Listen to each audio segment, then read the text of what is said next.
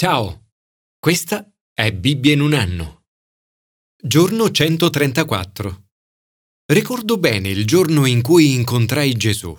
Avevo 18 anni. In quei miei primi giorni da cristiano pensavo che non esserlo stato prima fosse un vantaggio. Il vantaggio di conoscere bene la differenza tra vita senza Dio e vita con Dio ma un amico leader cristiano mi disse che questo modo di pensare era sbagliato. Quanto prima si sperimenta la vita con Dio, meglio è.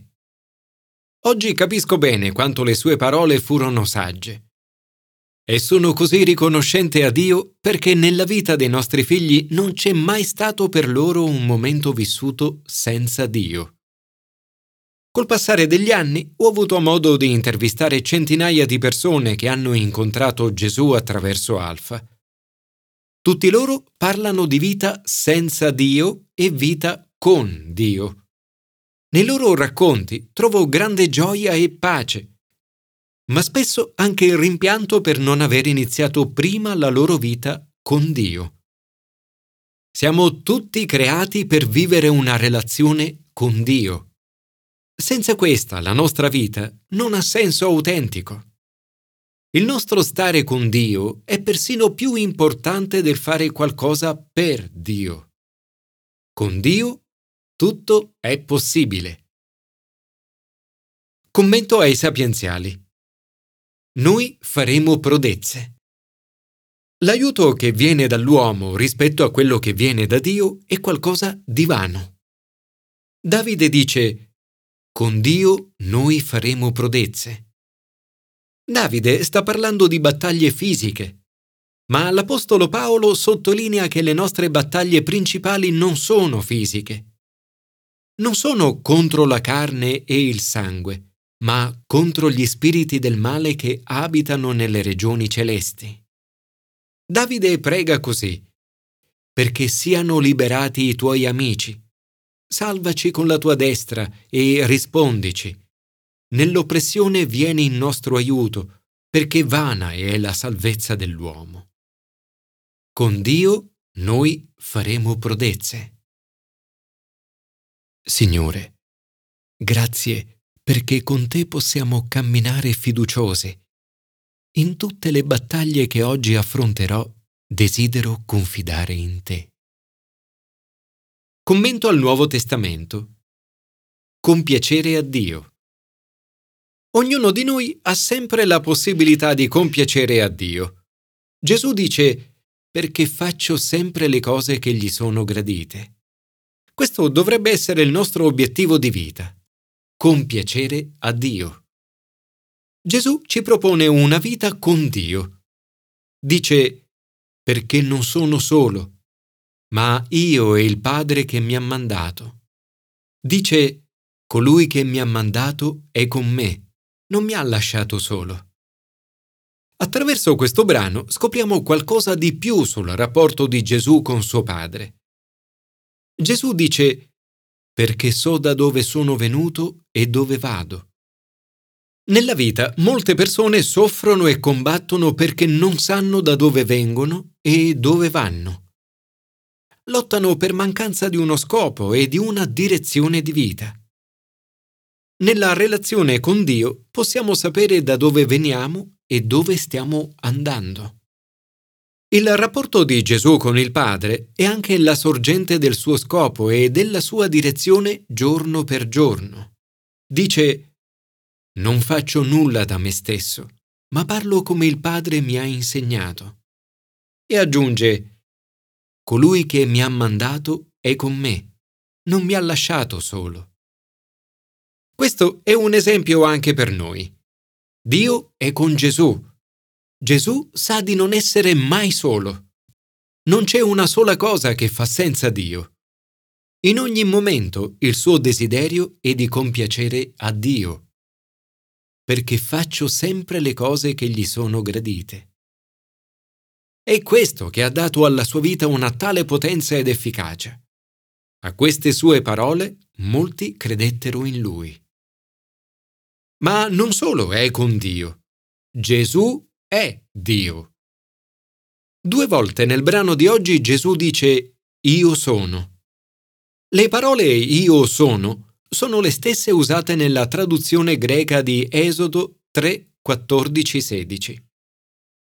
Lì Dio si è rivelato a Mosè come Io sono colui che sono. Questo nome esprime sia l'identità di Dio che la vicinanza di Dio al suo popolo. Gesù stesso usa questo nome. Nessuno di noi possiede la vita. Nasciamo e moriamo. Riceviamo la vita. Gesù è la vita. Al popolo Dio sta dicendo che si è nuovamente avvicinato a loro in Lui. Gesù è l'Emmanuele, Dio con noi. Gesù dice che è nella croce che abbiamo la dimostrazione più chiara della sua identità. Disse allora Gesù, Quando avrete innalzato il figlio dell'uomo, allora conoscerete che io sono. Gesù ha piena fiducia nella propria identità. La chiave della fiducia e dell'identità di Gesù risiede nel suo rapporto con il Padre. Lo stesso può essere vero anche per noi. Se trascorreremo del tempo con il Padre nella preghiera, nell'adorazione e nella lettura delle scritture, il nostro senso di identità e fiducia in chi siamo in Dio cresceranno. Potremo sapere da dove veniamo e dove stiamo andando.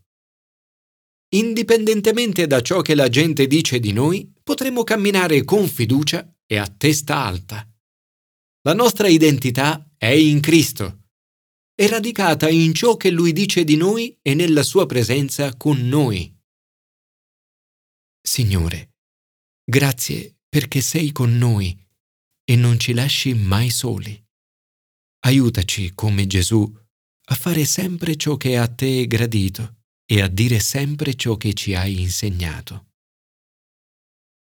Commento all'Antico Testamento. Risplendere la luce di Dio. Le spaventose atrocità che ogni giorno vengono commesse nel mondo, omicidi, persecuzioni, decapitazione e crocifissione di vittime innocenti, abusi sui bambini, traffico di esseri umani e diverse forme di schiavitù moderna, rendono il pianeta su cui viviamo un luogo oscuro. Ma pur in questa oscurità non siamo senza speranza. Con Dio la luce può salvarci dalle tenebre. Israele si trova in un periodo buio della sua storia. Il popolo avrebbe dovuto camminare in stretta relazione con Dio, con lui re, sotto il suo governo e regno. Se avessero vissuto così, non avrebbero avuto bisogno di un re umano. Ora invece vivono in un periodo terribile. Non sono più sotto la regalità del Signore e non hanno neppure un re umano in grado di mantenere l'ordine e di porre fine al caos.